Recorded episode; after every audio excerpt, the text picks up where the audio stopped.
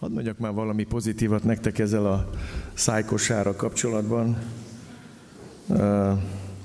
Hát, hogy gondoltuk, hogy jóra is közben, jó? Tehát nem mindig a borzalmakra emlékeztessen ez a vackeráj, hanem valami jóra, egy ígére. Azt mondja Pálapostól, hogy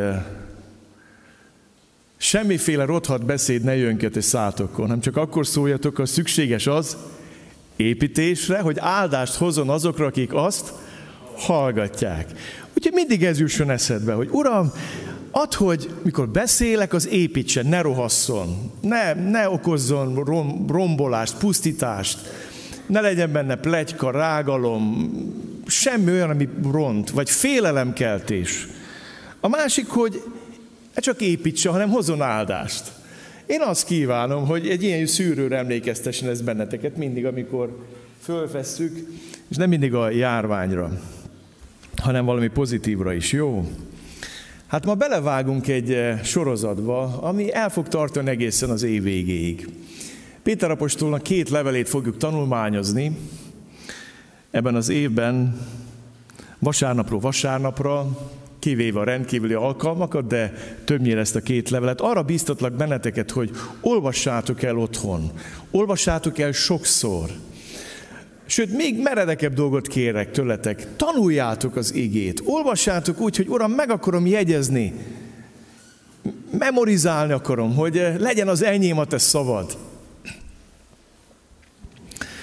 És így vágunk bele. Ma egy bevezető alkalom lesz a Péter apostol két leveléhez, és az első fejezetet keresétek meg a Bibliátokban, az első fejezetet. Nem lesz kivetítve, úgyhogy kérlek, hogy keresétek meg, ha lehet a Bibliátokban, van a telefonotokon, a Péter Apostol első levele első részének az első 12 versét olvasom föl. Ülve hallgass az ige, a gyülekezetben nyitott szívvel, így szól az ige. Péter, Jézus Krisztus apostola, Pontus, Galácia, Kappadócia, Ázsia és Bitinia szorványában élő jövevényeknek, akik el vannak választva az Atya Isten eleve elrendelése szerint a lélek megszentülő munkája által az engedelmességre és a Jézus Krisztus vérével való meghintésre. Kegyelem és békesség adassék nektek bőségesen. Áldott a mi Jézus Krisztus Istene és Atya, aki nagy irgalmából újjászült minket Jézus Krisztusnak a halottak közül való feltámadás által élő reménységre, arra az el nem múló, szelplajtlen és hervatatlan örökségre, amely mennyben van fenntartva számotokra. Titeket pedig Isten hatalma őriz hitáltal az üdvösségre, amely készen áll arra, hogy nyilvánvaló legyen az utolsó időkben. Ezen örvendeztek. Noha most, mivel így kellett lenni, egy kisé megszomorodtatok. Különféle kísértések között, hogy a ti megpróbált hitetek, amely sokkal értékesebb a veszendő, de tűzben kipróbált aranynál, Jézus Krisztus megjelenésekor méltónak bizonyuljon a dicséretre, a dicsőségre és a tisztességre. Őt szeretitek, pedig nem láttátok. Mondja Péter, aki látta. Ő benne hisztek, bár most sem látjátok és kimondhatatlan dicsőlt örömmel örvendeztek, mert elértétek hitetek célját, lelketek üdvösségét. Ezt húzja alá a mai ígétésben. Elértétek hitetek célját, lelketek üdvösségét. Ezt az üdvösséget keresték és kutatták a proféták, akik a nektek szánt kegyelemről profétáltak, kutatva, hogy melyik vagy milyen időről tett bizonyságot Krisztus bennük levő lelke, amikor előről bizonyságot tett a Krisztusra váró szenvedésekről és az ezeket követő dicsőségről. Ők azt a kijelentést kapták, hogy nem maguknak, hanem nektek szolgálnak azokkal, amikről most az evangélium hirdető prédikálnak nektek a mennyből küldött Szentlélek által és amikbe angyalok vágyakoznak betekinteni. Imádkozzunk. Úr Jézus, olyan döbbenetes dolgot mondtál te, amikor itt voltál, hogy el se tudjuk képzelni, hogy ez mit jelent. Amikor azt mondtad, hogy az ég és a föld elmúlik, de te beszédeid soha örökké el nem múlnak. Add, hogy ezzel a hittel forduljunk a szóhoz, a te szavadhoz, a te beszédedhez. Szeretnénk meghallani a te beszédet ma délelőtt. Nem tudjuk milyen az, amikor el fog múlni az ég és a föld. Ennél sokkal kisebb dolgoktól megijedünk, Uram. Nem hogy attól, hogy kimegy alulunk a talaj, ez a bolygó. De köszönjük, hogy ez igaz, megbízhatsz, amit mondasz. Tegnap, ma is mindörökké ugyanaz vagy. És szeretnénk megkapaszkodni, ráállni hittel a te szavadra, mint kősziklára. Amen. Azt a címet adtam ennek a sorozatnak egész év végig, üzenet a kőszikláról.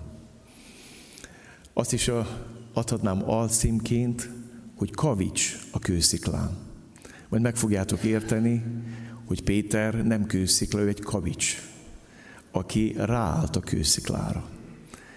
És mivel a, ez a kavics a helyére került, a kősziklára került, ezért tudott olyan üzeneteket adni, amik az ő korában levő keresztjéneknek hatalmas reménységet és bátorítást adtak. És nem véletlen választottam ezt a két levelet itt az év végére, mert meg fogjátok látni a mai bevezető alapján, hogy mennyire fontos üzenetek vannak ebben a két levélben. Mielőtt még belevágnánk a bevezetésbe, hadd hozzak egy kis képet, egy példát, kettőt is. Rengeteg ház épül ma Magyarországon. Áldott legyen érte az Isten. Egész utcák épülnek, utcasorok, városrészek, falurészek. Megdöbbenve láttam, hogy látogatom a családokat, hogy, hogy döbbenetes, hogy teljesen változnak meg. Eh, Kecskemét környékén, Ballószük, Helvécia, teljesen kiépül, egészen másként néz ki. És uh, azt megfigyeltem, hogy, uh, hogy az első az, hogy alapot építenek az emberek. De senki olyan butaságot nem csinál, hogy miután megépítid nem kis költség árán azt a szilárd alapot betonból, hogy erre a beton alapra ráhordja a szőnyegeket, a függönyöket, az ágynemüket, a konyai gépeket, a bútorokat, a ruhákat, meg mindazt, amiben a házban lesz, és rápokör az alapra, és utána kezd el építeni a házat. Mert a házat az alapra kell építeni. A házat az alapra kell építeni. Az a helyzet, tudjátok, hogy nagyon sok keresztjén úgy látom, hogy azt mondja, hogy Jézus Krisztus az életem alapja, de tele hordta ezt az alapot kacattal. Némileg szeméttel is, vagy netán értékes dolgokkal is, és egy érdekes dolgot próbálnak csinálni ma a keresztjének, hogy erre a Krisztusra hordott kacatra próbálják építeni a házat.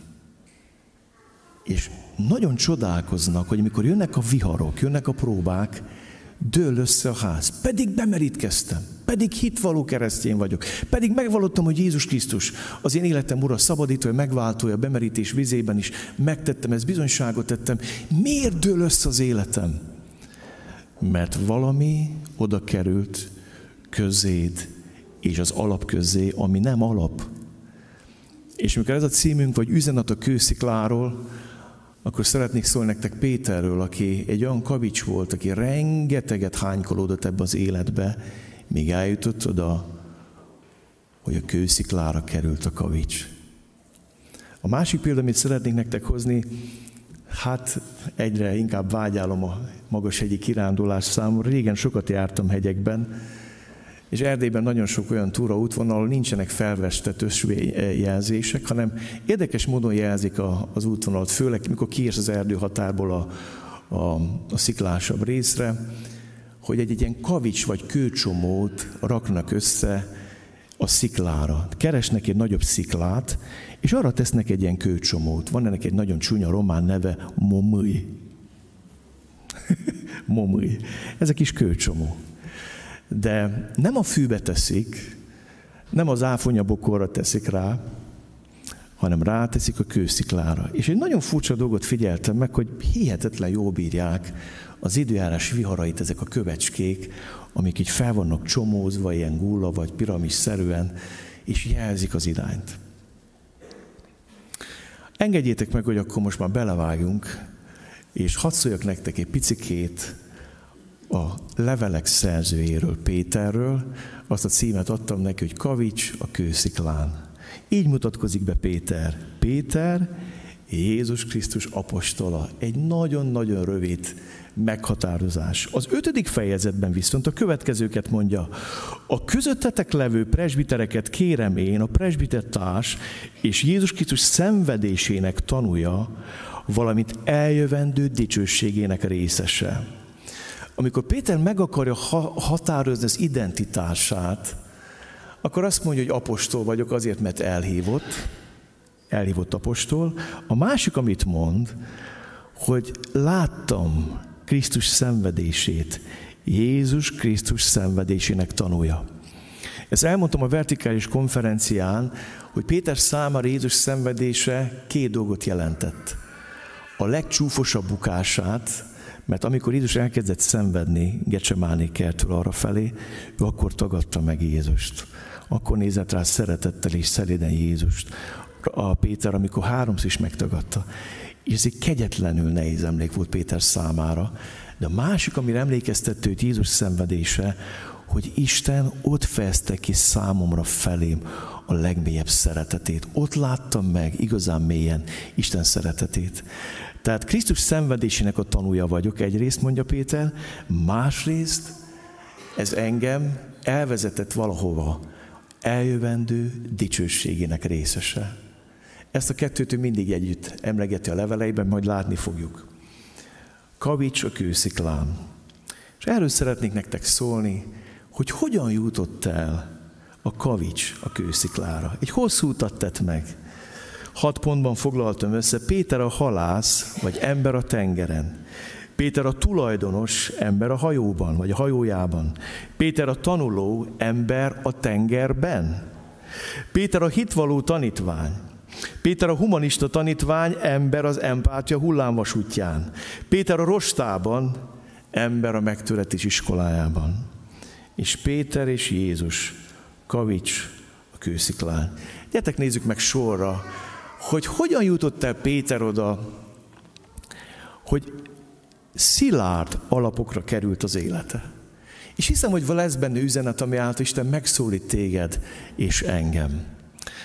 Péter halász volt. Ez azt jelenti, hogy este tíztől körülbelül hajnal ötig, négyig, ötig, mikor hatig, az életét a vizen töltötte. Ezt úgy tudnám mondani, hogy az életének az egyharmada a tengeren volt. A halász embereknek ez a fordított életük van, és reggel kiviszik a halat a piacra, és körülbelül nappal pihent, és aztán ismétlődött. Tehát az életének egy nagyon jelentős részét a vizen, a tengeren töltötte.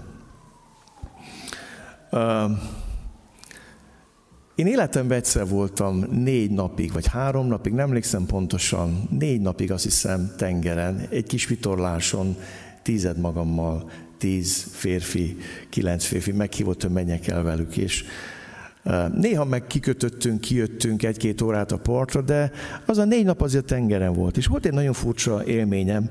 Időközönként megálltunk egy, egy kikötőbe, hogy letisztálkodjunk, voltak ilyen mosdóhelységek, ilyen kempingszerű dolgok, és akkor az volt a furi, amikor leléptem a hajóról, azt éreztem, hogy minden mozog.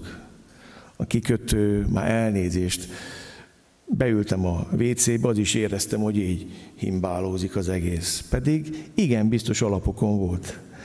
És akkor Somogyi Tiamér megmagyarázta nekem, hogy van ez a középfül, meg mit tudom én, likforok, meg folyadékok, meg mindenféle, ami az ember egyensúlyérzékét eh, szabályoz. És arról van szó, hogy a, mivel állandóan mozgásban a hajó, a fejed hozzászokik ahhoz, hogy állandóan korrigálja ezeket a mozgásokat. És akkor kilépsz a hajóról a biztos pontra, arra, ami nem mozog, egy darabig még ugyanazt a korrekciót próbálja végezni az embernek ez az egyensúlyt szabályozó szerve, és ezért van hogy úgy tűnik, hogy minden mozog. Mit jelent az Péter halász? Mit jelent az, hogy hajón tölti az életét? Azt írtam ide, hogy a tenger, mint életközeg, az ember élet leírása legalkalmasabb kép.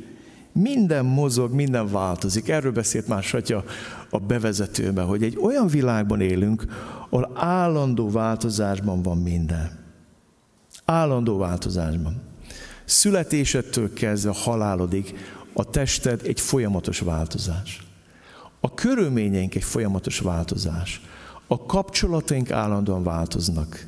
Változik az egészségünk, a szépségünk, a fizikai erőnk. Minden állandó változásban. A tudásunk, a kapcsolataink állandó változásban vagyunk, és minket ez, ez valahogy zavar. Keressük a biztos pontokat, és a legjobban a tenger tudja leírni azt, hogy milyen az élet. Az élet olyan, mint a tenger. Ha egyszer rátetted a hajódat, az folyamatos mozgásban lesz. Nincs olyan, hogy egy helybe álljon. Néha nagy hullámok vannak, nagy viharok, néha azt hiszed, hogy tükör simad, akkor is mozog egy kicsit, hallod, hogy csapkodja a víz az oldalát, de egy különös érzés. Azt mondja, ez az íges számomra, hogy Péter egy ilyen ember volt, aki hozzá volt ez szokva, így élte az életét, egy állandó változás. Ugyanakkor Péter átélte, hogy ezen a tengeren kétszer hatalmas sikere volt. Egyszer, amikor beengedte Jézust a hajójába, a másik alkalommal meg, mikor a partról kiabált benne Jézus, és megkérdezte, hogy van-e valami ennivalód. És Péter átélt két csodát a tengeren. Az egyik csoda az, hogy nem fogott semmit. A másik csoda az, hogy amikor nem fogott semmit, akkor fogta a legtöbbet. Egyszer azért, mert beengedte Jézust a hajójára. És amikor beengedte Jézust a hajójára, Jézus valami olyasmit kért, ami az akkori korhalászának a legnagyobb őrültség, a legnagyobb hülyeség volt, hogy fényes nappal levez a mére. Péter korában a halászok nappal láthatatlanok voltak. Igazából onnan lehetett tudni, hogy halász sikeres, hogy a hala volt látható reggel hajnalba piacon. Igyekezett minden marab elhadni, aztán utána eltűnni, ne lássa senki. Jézus meg fényes nappal, amikor a halászok láthatatlanok, azt mondja, menj be, evez a mélyre, és vesz ki a hálódat fogásra. És Jézus szavára ezt megteszi. Aztán később Jézus másodjára is megismét lesz vele, mikor másodjára elhívja őt. És Péter, amikor átéli Jézus közelségét, akkor találkozik a bűneivel. Az Isten csodáinak az egyik célja, hogy hitet ébresszen, hogy meglásd az ő dicsőségét, és meglásd magadat. És azt mondja, menj el tőlem, mert bűnös ember vagyok. És azt mondja, nem, jobb tervem van veled, ember halász leszel.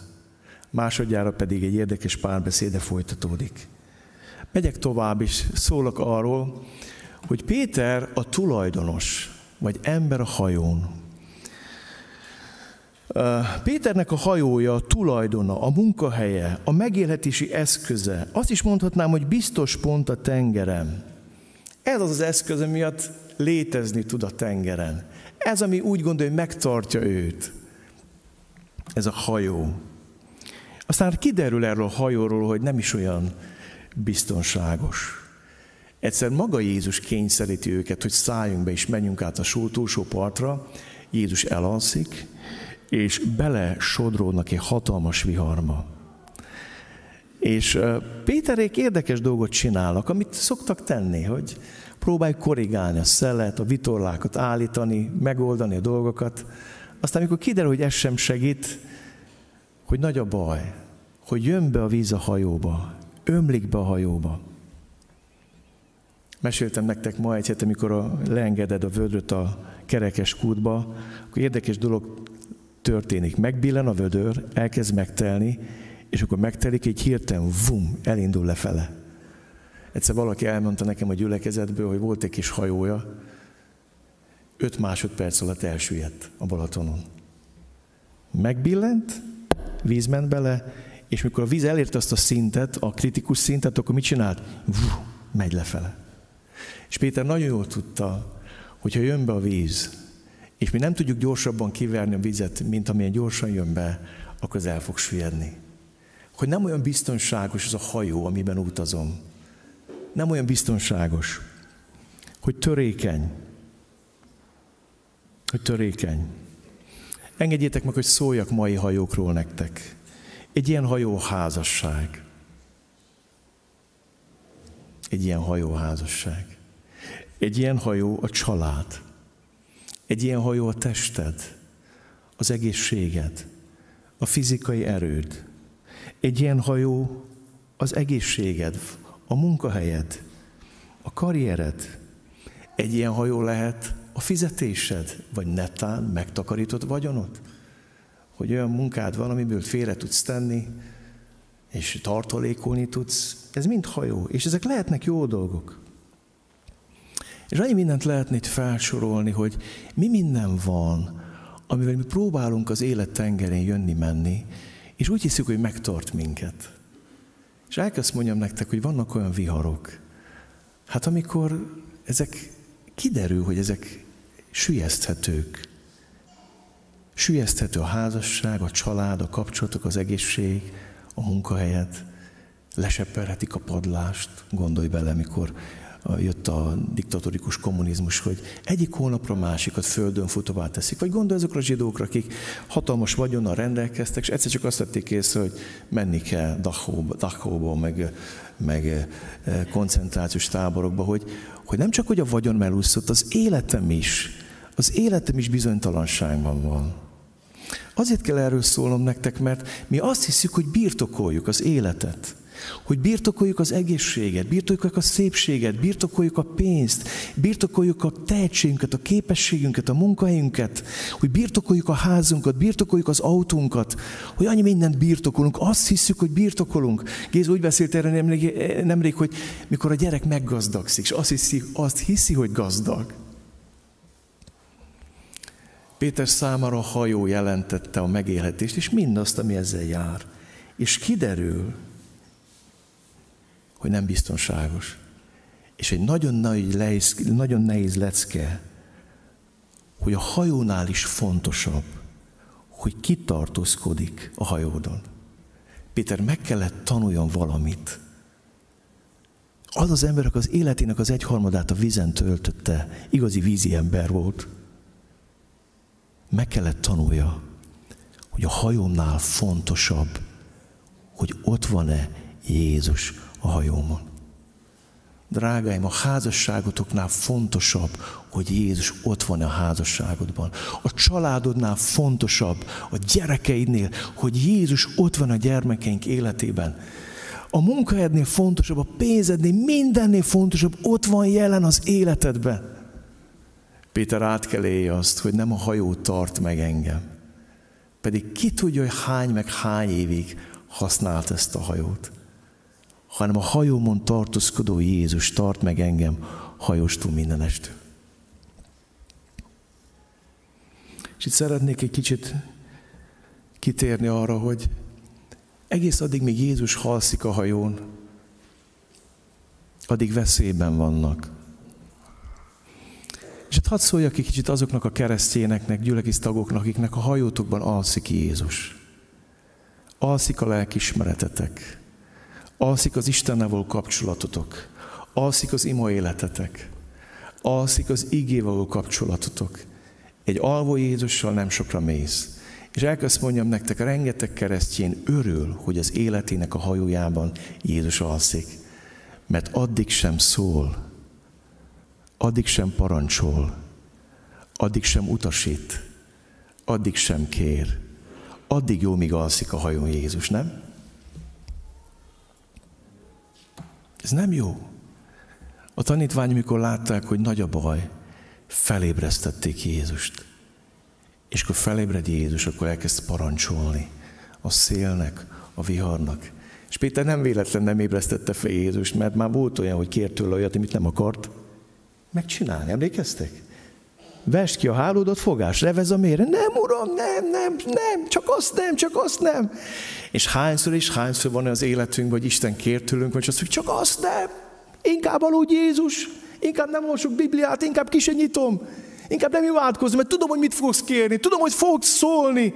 Uram, inkább aludj, majd merem én a vizet, amíg lehet. Ó, de jó lenne, ha felébresztenéd a hitedet, az ima életedet, az igéletedet, ha felébresztenéd Jézust végre, ha felébredne a hajódon, és megengednéd, hogy parancsoljon, ha kell neked, ha kell a szél, ha kell a viharnak, mert Jézus ezt teszi. Szeretne ura lenni az életemnek, szeretne ura lenni a hajómnak, és ő az, aki ura a tengernek, a szélnek és a viharnak. Menjünk tovább. Nagyon komoly dolgokat tanult Péter ott ebben a viharban. Péter a tanuló, ember a tengerben. Péter akkor így válaszolt neki, Uram, ha te vagy az, parancsold meg, hogy oda menjek hozzád a vizen. Ő pedig így szólt, jöjj! És Péter kiszállva hajójából, hajójából járni kezdett a vizen, és elindult Jézus felé. Amikor azonban az erős szélre figyelt, megijedt, és amint süllyedni kezdett, felkiáltott, Uram, ments meg! Jézus pedig azonnal kinyújtotta a kezét, megragadta őt, és ezt mondta neki kicsin hitú, miért kételkedti. És amint beszálltak a hajóba, elült a szél, a hajóban levők pedig leborultak előtt, és ezt mondták, valóban Isten fia vagy. Hogy mennyire megtanulta Péter a leckét abban a viharban, ez a mostani történet igazolja. Képzeld el, ben van a hajóval, ami már olyan sokszor megvédte. És most Jézus nem a hajójában van, hanem a tengeren. És azt mondja, Uram, ha te a vízben vagy, akkor a víz biztonságosabb nekem, mint a hajóm. És akkor parancsold meg nekem, hogy én menjek hozzád, és én oda fog menni, mert megtanultam valamit előzőleg. Ha a hajómban vagy, meg fog menekülni, ha nem, ripityára megy.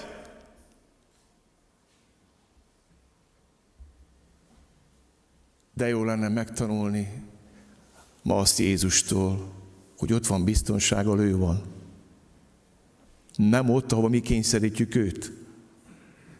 És hogyha te most olyan utakon jársz, ami ütközik Isten szavával, és lázadsz Isten ellen, akkor lép ki a hajódból a vízre. És mondasz, Uram, lázadtam.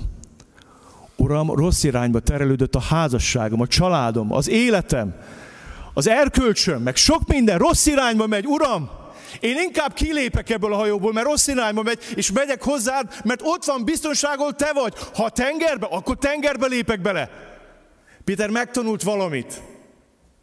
A biztonságot nem a hajók adják, hanem Jézus. Mert ő a kőszikla. Mert ő a kőszikla, és azt mondja, mondd nekem, hogy menjek hozzád. És megy. És még ránéz, nem süllyed el. Aztán let, a tekintet leveszi, és akkor érdekes dolog történik, elkéső Jézus pedig azt mondja, hogy megfogja a kez, és azt mondja, kicsiny hitű, miért kételkedtél? Ó, de jó lenne, ha meghalanád most Isten szavát. Ha vannak az életedben rossz irányok, rossz döntések, lázadások, ne hajódban bíz. Ne az ember logikádban bíz. Ne a bős döntéseidben bíz. Az ég és a föld elmúlnak, mondja Jézus, de az én beszédeim soha örökre. Megmarad. Építetsz rá. Aztán ott van Péter, a hitvalló tanítvány. Simon Péter így felelt, te vagy a Krisztus, az élő Isten fia. Jézus ezt mondta neki, boldog vagy Simon Jóna fia, mert nem test és vír fette fel ezt előtted, hanem az én mennyei atyám. Én pedig ezt mondom neked, te Péter vagy, és én ezen a kősziklán építem majd fel egy házamat, és a pokolka és a papkapu sem fognak diadalmaskodni rajta. Péter a hitvalló olyan szépen elmondja, te vagy a Krisztus, az élő Isten fia. Te is voltál hitvalló, ugye? Hát minimum egyszer, mikor beállt a bemerítő vízbe, akkor azt mondtad, hogy hiszem és vallom, hogy Jézus Krisztus az én életem ura is megváltója, szabadító, ő az Isten fia. És Péter ezt megvallotta. És azt mondja Jézus Péternek, Péter, ezt nem magadnak köszönheted, ezt az én mennyi atyám jelentette ki neked. És én fel fogok építeni egy egyházat, nem rád, nem, nem, arra kőszikla bizonyságra, hogy te vagy a Krisztus, az élő Isten fia, és azon a pokol kapui sem fognak diadalt venni. És drága kavicskám, Péter, olyan jó lenne, ha oda kerülnél kavicsként a sziklára, és megérteni valamit. Nem a kavics tartja a sziklát, hanem a szikla tartja a kavicsot. Péter a hitvalló. Hadd menjek tovább, közvetlen folytatása a sztorinak. Miután Péter ezt a csodálatos dolgot mondja, te vagy a Krisztus az élőisten fia, utána nézzétek, mit mond. Ettől fog kezdett Jézus nyíltan beszélni a tanítványanak arról, hogy Jeruzsálembe kell mennie, sokat kell szenvedni a vénektől, főpapoktól és írástudóktól, meg kell öletnie, de harmadnapon fel kell támadnia. Péter akkor félrevont őt, és feddeni kezdte, Isten mentsem, uram, ez nem történhet meg veled. Ő pedig megfordulva ezt mondta Péternek, távozz tőlem, sátán, kísértesz engem, mert nem Isten akarata szerint ügyelsz. Akaratára ügyelsz, hanem az emberekére. Miután megvagy, te vagy a Krisztus az élő Isten fia. Utána Péter belebújik ebbe a nagyon empatikus, kedves tanítvány bőrébe. Krisztus arról beszél, hogy a földrevételnek a célja az, hogy elmenjen Jeruzsálembe, hogy szenvedj és meghagyjon. Elkezdi Péter feddeni, dorgálni, Isten őriz! Isten, Isten őriz. az előbb azt mondja, hogy kicsoda Jézus. Ő az, Isten fia. Most pedig azt mondja az Isten fiának, hogy Isten őrizzen téged. Isten őrizzen téged attól, hogy te meghaj. Hát ez nem történt meg veled. Ó, drágáim, Isten annyira megfedett engem. Hányszor csináltam ilyet, bele navigálva embereket a tragédiába. Hogy eljönnek hozzá, és azt mondod, hogy hát megértelek. Lehet, hogy azt mondanád, hogy Isten igének erről ez a véleménye. Nem értek egyet, de megértelek, testvér. Meg hogy én is úgy gondolnám, ha úgy azon mennék át, de megértelek, de, de, de nem értek egyet. És azt mondja Péter, hogy Isten őriz, ez nem történhet meg veled. Tudjátok, milyen sokszor ráülünk az empátiának az érzelmi hullámvasútjára, és nem a kősziklán vagyunk, nem. A mi emberi elképzeléseinken vagyunk. Egy emberközpontú, egy teljesen emberközpontú teológiánk van, amikor a közepében mindig az ember van, az ember, az ember, az ember. És csodálkozunk, hogy viharok idején a mai keresztények mennek tönkre, mennek ripityára, mert nem Krisztuson, nem a kősziklán van a kavics, hanem emberek véleményén. Hadd mondjam neked azt, hogy az empátia az egy ajándék valóban. De hogyha az empátiát felüli az Isten szavát, az egy borzasztó veszélyes dolog. És nagyon kérlek az Isten irgalmára magamat is, meg téged is, hogy az Isten szava legyen az alap. Nem az Isten akarata szerint gondolkozol, hanem az emberek akarata szerint. És Péter meg kell tanulja, hogy ez nem alap, erre nem lehet építeni. Aztán Péter a rostában, ember a megtületés iskolájában. Ez a Simon, mikor Jézus beszél a szenvedéséről, lassan kezd megbarátkozni ezzel, azt mondja, ha mindenki elhagy, én akkor sem. Én kész vagyok az életemét is odaadni neked. És Jézus mit mond? Simon, Simon, én a sátán kikért titeket, ő megrostálj, mint a búzát, de én könyörögtem érted, hogy el ne fogyatkozzék a hited.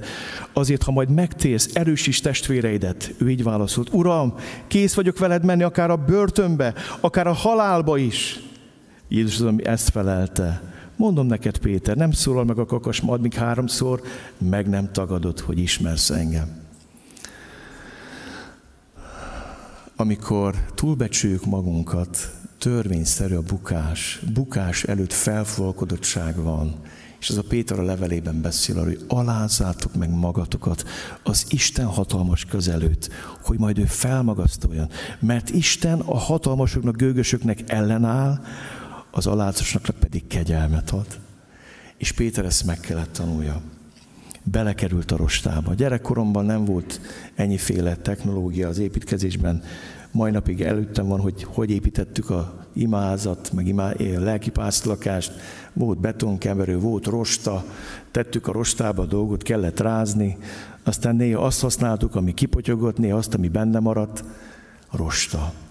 A rostát rázzák. És azt mondja Péter, Simon, belekerülsz a sátán rostájába. Hadd szóljak itt nektek, akik most éppen rostában vagytok.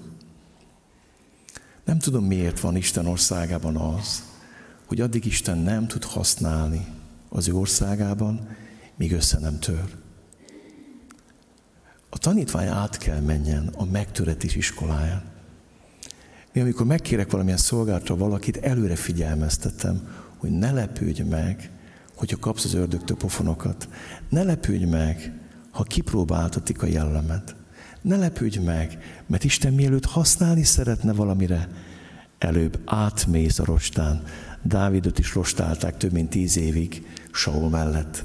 Egy igen kemény rosta volt amíg Isten szíve szerint való férfivá vált Dávid, és alkalmassá vált a kormányzásra, királyságra. És van ilyen, hogy Isten készíti Pétert, ő látja. És a Simon, mondtál valami, amiatt borítékolható lesz a bukásod. De én imádkoztam érted, hogy el ne fogyatkozzék a te hited a megtöretés iskolájába. És hadd érkezzünk el a pozitív üzenethez. Péter és Jézus. Kavics a kősziklán. Van Pintér Bélának egy gyönyörű dal, az a címe, hogy Csak te. Péter a bukás után annyira megkeseredett, annyira összetört, hogy úgy döntött, hogy visszamegy a régi foglalkozásába. És akkor megint nem fogott semmit. És akkor Jézus sütött neki halat a parton, és megkérdezte, fiaim, van valami ennivalótok? Fogtatok valamit? És azt kell mondani hajnalban, semmit. És akkor Péter már tudja, dezsávi érzése van, jaj, a mester. Beugrik a tengerbe, tudja, hogy meg fog telni a háló, meg fog telni a hajó, már ismeri a sztori végét, őt az már nem érdekli, őt egy dolog érdekli Jézus. Kiúszik a partra, Jézus megeteti. És ott van csak te, Péter és Jézus. És Jézus háromszor kérdezi meg, hogy szeretsz engem. És Péter meg kell tanulja azt, hogy ez a kőszikla nem én vagyok. Az ő szeretete, az ő kegyelme, az ő megbocsátása, az ő helyreállítása. Ez a kőszikla, amit ő tett értem.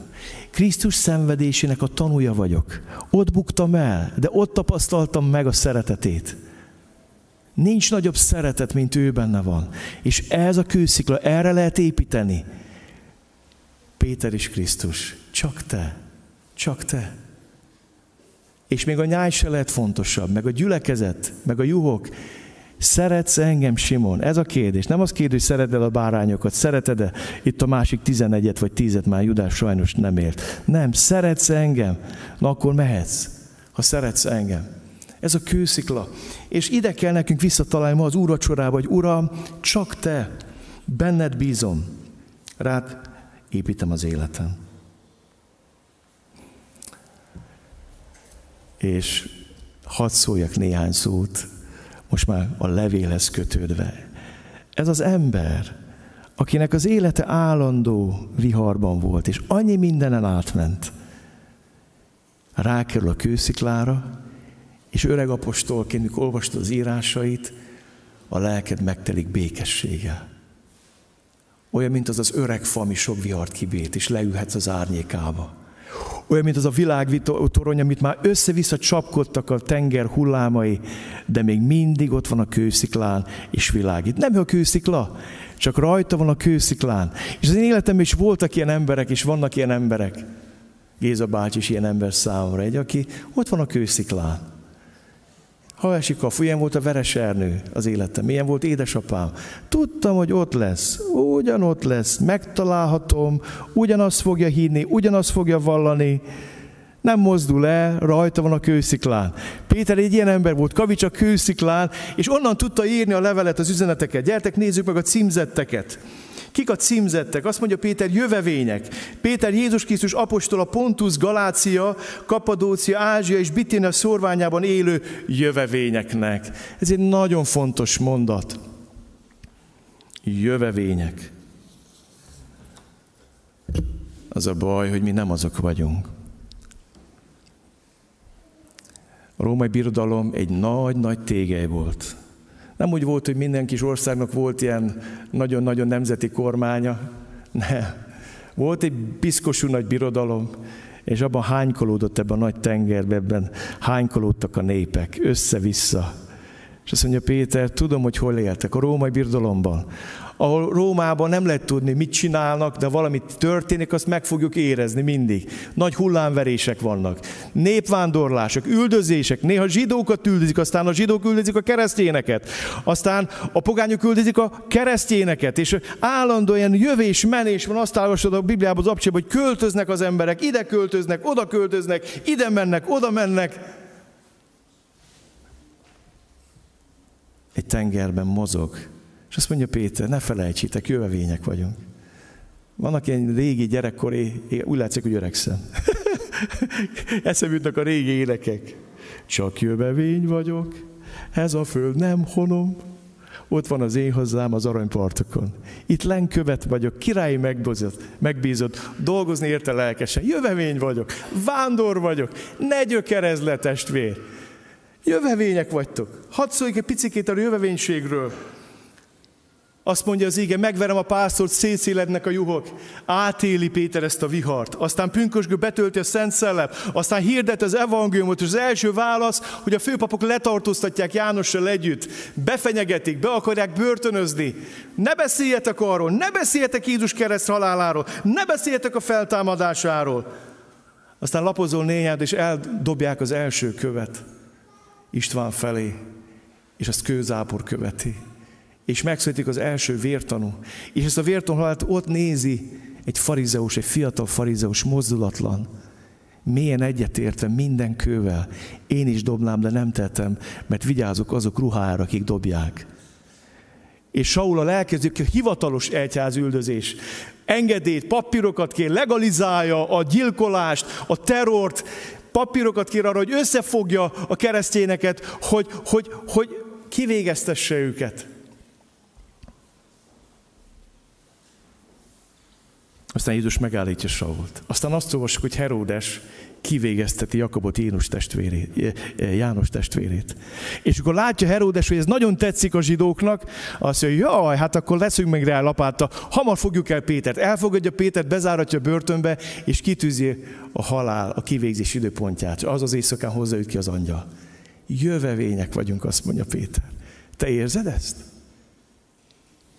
El tudod ezt fogadni? Aztán néhány tíz év, és jön egy őrült császár. Egy, egy őrült császár, aki felgyújtja Nór, Rómát, és pengeti a kis, mit tudom én miét. És közben az infantilis verseit énekli, meg zenést, miközben néz az égő Rómát, és keresni kell valakit bűnbaknak, és kikiáltja keresztényeket bűnbaknak, és beindul mi rettenet.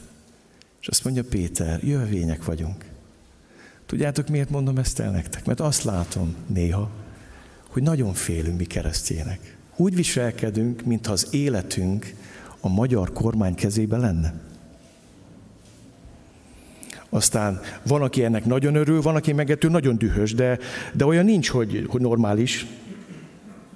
Tehát dühöngeni lehet, meg nagyon örülni. De más nem lehet. Mert ha te dühöngsz, akkor én akkor dühös leszek rád. Ha meg nagyon örülsz, akkor meg azért haragszok rád. Nem, nem értitek? A másik, amit látok ma a keresztényeken, mint azt mondanák, hogy az életem a Covid kezébe került.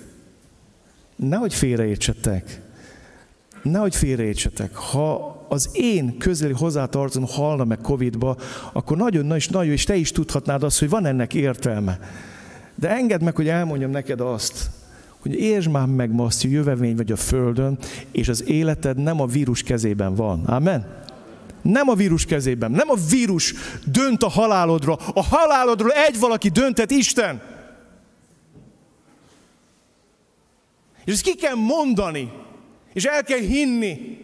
Mikor Ernő bátyámat megmérgezték kétszer kommunisták, bekerült kórházba, lefogyott 50 kiló alá, azt mondta a tartótisztnek, akinek köszött a megmérgezést, egy dolgot értsem meg. Engem nem az önmérge fog kivégezni. Ne. Az én életem nem az ön kezébe van. Az én életem az ő kezébe van. És túlélte ezt a tartótisztet. Érted? Jövevény vagy, Krisztus a kőszikla, ráálltál, és ráépül az életed, és nem állandóan, jaj, jaj, jaj, jaj, jaj, jaj, Covid, őrüljünk, mert itt a Covid. Nem kell megőrülni.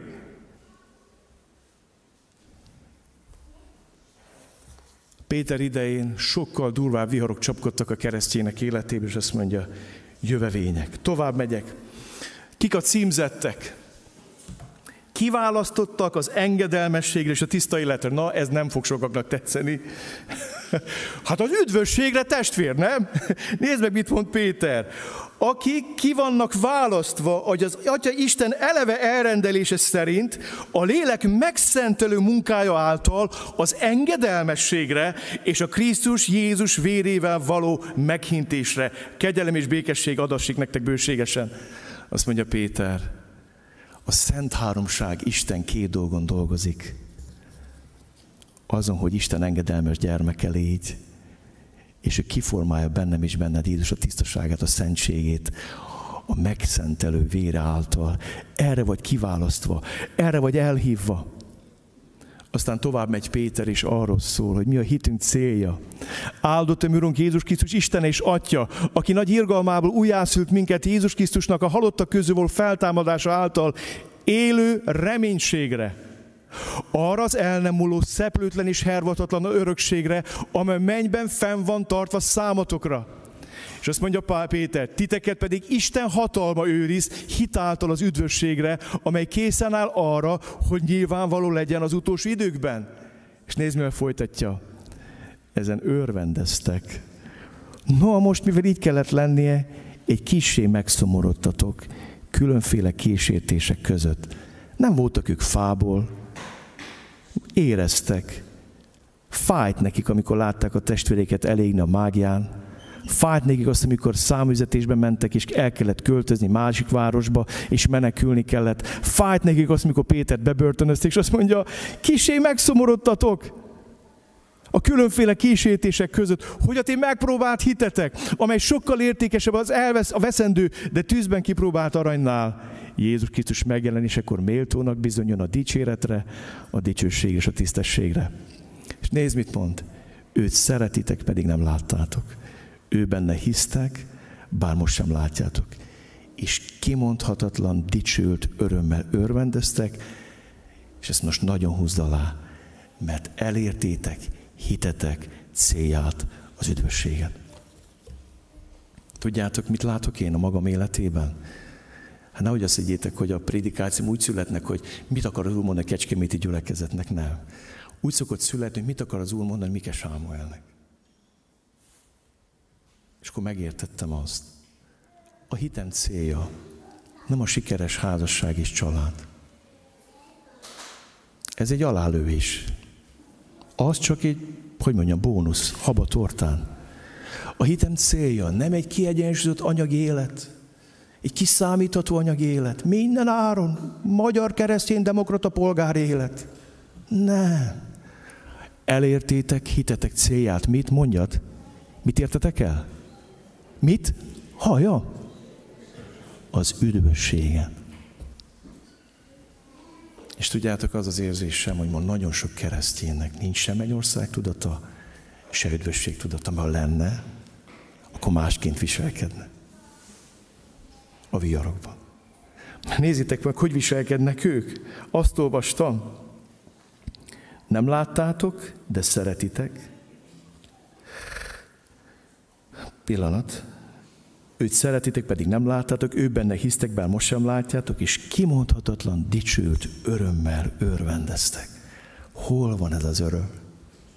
Mikor mondja Jézus, hogy ne annak örüljetek az ördögök engednek nektek, hanem hogy a ti nevetek fel van írva a életkönyvébe. Ennek örüljetek. Van ilyen örömünk? Van örömünk? Vagy annak örülünk, hogy jaj, hát uram, hát jaj, de jó, fizetésemelés volt, nem? Hát nagyon örülök. Jaj, de jó a csok. Halleluja, nagyobb házba költöztek. Jaj, de nagyon örülök. Jaj, de nagyon-nagyon. Az egészségnek sem. Örülni az üdvösségnek. Minden nap, körülményektől függetlenül elértétek hitet. Ez a hitet célja. Vagy az, hogy kicsit kibekkeljük, jó legyen, jó, hogy mankó. Hát Jézus azért jött, hogy megváltoztassa a férjem, ha rossz, hogy megváltoztassa a feleség. Azért jött Jézus, nem? Nem? Hát azért jött hogy kényelmesebb életet szálljon nekem. Azért jött, hogy a házam nagyobb legyen, szebb legyen, kényelmes. Ezért jött. Hát ezért jött. annyi tévtanítás van ma, és recsegve, ropogva dőlnek össze ezek a tévtanítók a tanításaikkel együtt. A hit céljának a bővölködést, az egészséget, a szépséget, a gazdagságot célozzák meg. Nem! Az lehet ráadás, de nem feltétlen. A hitet célja az üdvösség. És azt mondja Péter, régek keresték. Ezt az üdvösséget keresték és kutatták a proféták, akik a nektek szánt kegyelemről profétáltak, kutatva, hogy melyik vagy milyen időről tett kijelentés Krisztus bennünk levő lelke, amikor előre bizonyságot tett a Krisztusra váró szenvedésekről, és az ezeket követő dicsőségről. A dicsőség az mindig követi a szenvedést, és nem fordítva. Nekünk csak az utóbbi kéne. Ők azt a kijelentést kapták, hogy nem maguknak, hanem nektek szolgálnak azokkal, mikor most az evangélium hirdetői prédikálnak nektek a mennyből küldött Szentlélek által, és amikben angyalok vágyakoznak betekinteni. Csak kettőt említek meg, és befejezem. Ábrahámról. Nézzétek, mit mond az ége. Hitáltal engedesedett Ábrahám, mikor elhívta Isten, jövevény volt, hogy induljon arra a helyre, amelyet örökségül fog kapni és elindult, nem tudva hova megy. Hitáltal költözött át az ígéret földjére, mint idegenbe, és sátrakban lakott Izsákkal és Jákobbal, ugyanannak az ígéretnek az örököseivel, mert várta azt a várost, amelynek szilárd alapja van, amelynek tervezője és alkotója Isten. Felfoghatatlan. A zsidók ősatja Ábrahám azt a várost várta és látta, amelynek tervező és alkotója Isten, és ezért mert elköltözni a komfortos lakásából Kálnán földjére, sátrakba. Döbbenet. Nézd meg Mózest. Mit mond róla? Hitáltal tiltakozott Mózes, mikor felnőtt, hogy a fáró leánya fiának mondják. Hova került? A húsos vazekak mellé. Azt jaj, hát annak örülök, hogy megszűntem rabszolgának lenni.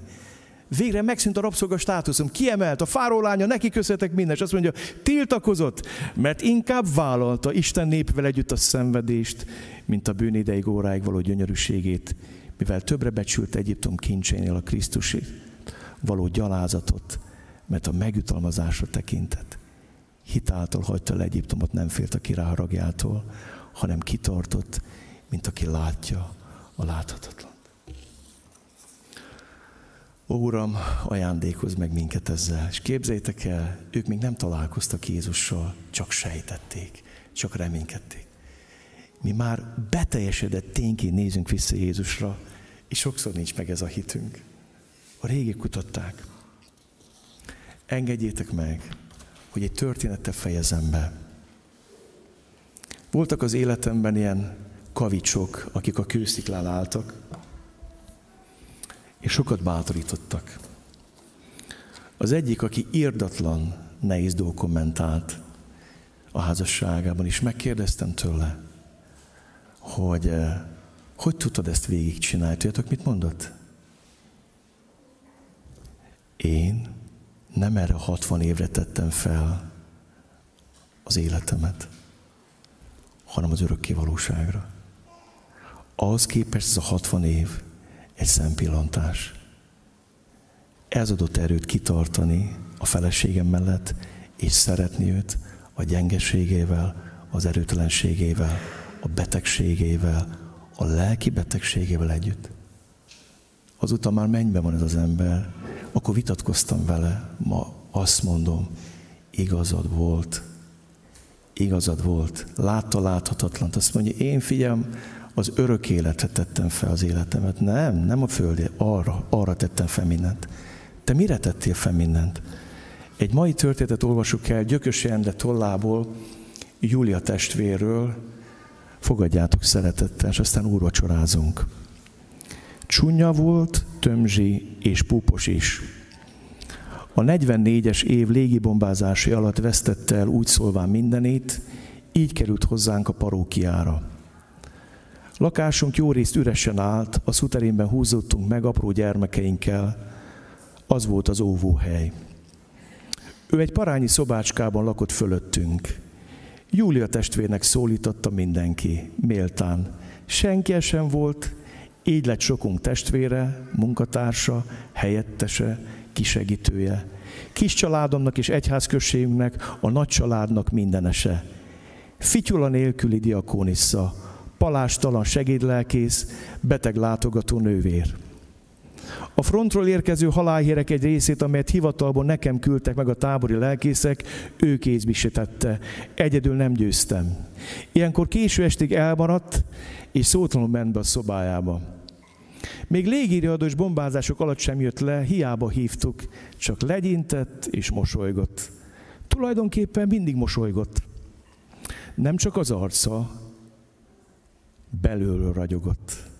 Azóta nem láttam olyan csúnya, szép, tündöklő arcot. Sokáig nem értettem ragyogása titkát. Nap mint nap viogtak a szirénák, gyárak közelében laktunk, gyakran hullottak a bombák, házakra is. Kántorunkat behívták katonának, így az is ő lett. Úgy szólván minden nap temettünk, felvált vagy idős római katolikus lelkésszel. Egyre gyakrabban név sem került a hevenyében összetálkolt koporsókra. Ki tudta azt akkor, ki milyen vallású lehetett? A legtöbbet romok alól ásták ki. Öreg katolikus lelkész társammal a temetőkben tanulgattuk akkor az ökumenét.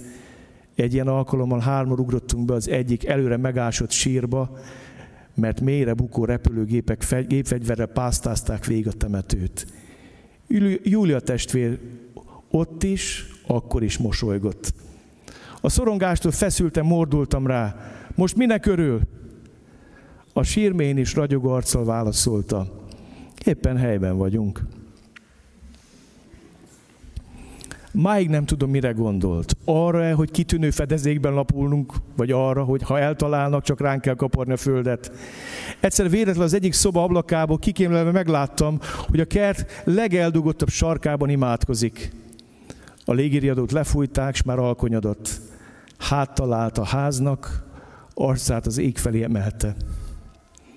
A Váci úton valamelyik gyár éghetett, mert a tűz verese meg-meglobban csúnya szép arcán. Szorosan összekulcsolt kezét félig az égre emelte, szinte belemártotta a rőtes fénybe. Ezért láttam olyan világosan, hogy előbb a hüvelykója emelkedett a szorosan összekulcsolt kézből, majd a mutatója, fél perc múlva a nagyújja, aztán a következő, végül a kisújja. Majd kinyitott tenyér az ég felé emelte mindkét karját. Úgy álltott percekig, mint egy szürrelista szobor. Attól kezdve késő délutáni légiriadók lefújás után, ha az ablakhoz léptem, mindig ugyanott, és ugyanígy találtam, imádkozva. Akkor is, amikor közvetlenül közelünkbe söpört el egy házat a légiakna. Ezután belépett a lakásba, és mély sugárzó volt, mint máskor. Akár lámpát sem kellett volna gyújtanunk, bár nem is volt szabad. Igaz, őt nem lehetett elsötétíteni. Elmondtam neki, hogy akaratlanul megfigyeltem, és hogy így ujjait emelgetve még senkit nem láttam imádkozni. Rám mosolygott, és azt válaszolta, ez az én olvasóm. Az olvasója, csodálkoztam rá, az. Amikor a hüvelykújamat nyújtom ki, azokra gondolok, akiket a lélek eszembe juttat azután a mutatójam következik, akkor azokért mondok imát, akik Isten felé mutatják utamat. Magáért is akkor imádkozom. Amikor nagy ujjamat emelem fel, a világ vezetőért könyörgök, hagyják abba a háborút. Túl sok vér folyt már. A következő a gyenge ujjam. Azzal a gyöngéket, az üldözötteket, a kicsinyeket és a haldoklókat ajánlom fel Isten kegyelmébe. A kis ujjam az enyém. Azzal kérem gazdámat, hogy halálomig vidám szívvel szolgálhassam, hogy senki ki ne maradjon. Ezért tartom két tenyeremet az ég felé, és így kérem Isten, tartsa tenyerét a világon, mégis. Mosolygott, és hogy szokott, eltűnt a szobájába. Hónapok múlva derült csak ki, akkor már nem dörögtek az ágyuk, hogy egy rongyos zsákban az ágy alatt dugdosta kifosztott Rákospalotai zsinagóga hétágú gyertyatartójának és egyéb összetört kegyszerének darabjait. A vandálpusztítás után éjjel kilopódzott a házból, és hogy a zsinagóga körül talált szétdobálva, zsákba szedte, hazahozta és elrejtette. Nem felejtem el, hogy később Dusnicki barátom, a Rákospaloti rabbi, aki, aki csodamód megmenekült a bori haláltáborból, hogyan zokogott erre a zsákra borulva, hogyan jajgatott Héberül az asztalra kiborított törmelék fölött. Amikor megkérdezte Juli testvért, mivel hálálhatja meg azt, amit tett, ő azt válaszolta, örülök, hogy most örül. És kiment a szobából. Aztán jóval a háború után egyszer rosszul lett, kórházba került. Valamikor ápolónővér volt, nem lehetett becsapni. Igaz, nem is akarták, mert megismerték. Amikor ágya szélére ültem és megszorítottam a kezét, olyan derűvel mondta rák, mintha örömhét közölt volna. Bármikor meglátogattam, mindig volt jó híre valakiről a kórteremben. Erzsi néni a négyes ágyon már evett. Ez hazament, az jobban van, amaz már tud aludni. Amikor felőle faggattam, egyféle választ adott. Jobban vagyok, mint érdemlem. Egy napon üresen találtam az ágyát. Már a lepedős le volt róla húzva, sokáig ültem a csupasz sodronyra meredve, megszokott helyemen. Majd bepokopoltam az orvosához. Már ismertük egymást, őszajú, idős, sok szenvedés megért belgyógyász volt. Amikor meglátott, levette szemüvegét, és sokáig törölgötte. Nem nézett rám, úgy mondta. Mielőtt meghalt, a kórteremben mindenkitől bocsátot kért, ha valakit valamivel megzavart volna. Tőlem is, hogy gyógyulásával nem tudott örömöt szerezni nekem. Önnek ezt a levelet hagyta hátra. Arra kért, halál után adjam át. Megszorította a kezem, és valami ürügyel magamra hagyott. A levélben temetésével kapcsolatban néhány szerény kérése volt Júlia testvérnek. Pár meleg sor, és végül egy biblia idézet Pál leveléből, amelyet az örök apostol betegen fogolyként bilincsek közül Filippieknek írt. Örüljetek az Úrban mindenkor, ismét mondom, örüljetek. Ezután csak egy szó állt, még a levélben reszketeg nagybetűkkel kirajzolva. Mégis. Azóta fehér fába vésbe ott törzöm ezt az egyetlen szót, íróasztalomon. Ha fáradtan, örömtelenül ébredek, és nehéz nap vár rám, úgy kezdem, hogy elébe ülök, és hosszasan nézem. A hófehér fa és a belevésett ötbetű mégis hamarosan úgy sugárzik, mint egykor Julia testvér. És vissza kell mosolyognom rám. Mégis. Mégis. Van egy hely, ahol lecsupaszíthatjuk az alapot. Ha kacatok kerültek rá erre az alapra, Jézus Krisztusra, ha szemét került rá, ha kavics nem a kősziklán van, hanem arra, amit ráhordtál, és a viradok idén azt érzed, hogy én bolyog az életed. A kereszt az a hely, ahol lecsupaszodik minden. Ott semmi más nem marad, csak te meg ő. Ezért mondta Péter, Jézus Krisztus szenvedésének tanúja, és eljövendő dicsőségének részese. Ma erre hívlak, erre a találkozásra vele. Arra hívlak, hogy míg úrvacsorázol, gondold végig, miben bízol? A hajódban? Vagy abban, aki hajódban van? Jobban bízol benne, mint bármi másban. És engedd azt is, ezt az alapot letisztítsa és megtakarítsa. Hogy elmondtast azt, hogy én is egy kavics vagyok a kősziklán. És nyílja meg a szíved, hazamész, olvasd a Péter levelét sokszor át, és kérd, Uram, beszélj velem. Ebben a háborgó zaklatott világban beszélgess velem, beszélj a szívemre. Így hívlak most benneteket úrvacsorára. Lesz most egy ének, és aztán úrvacsorázni fogunk.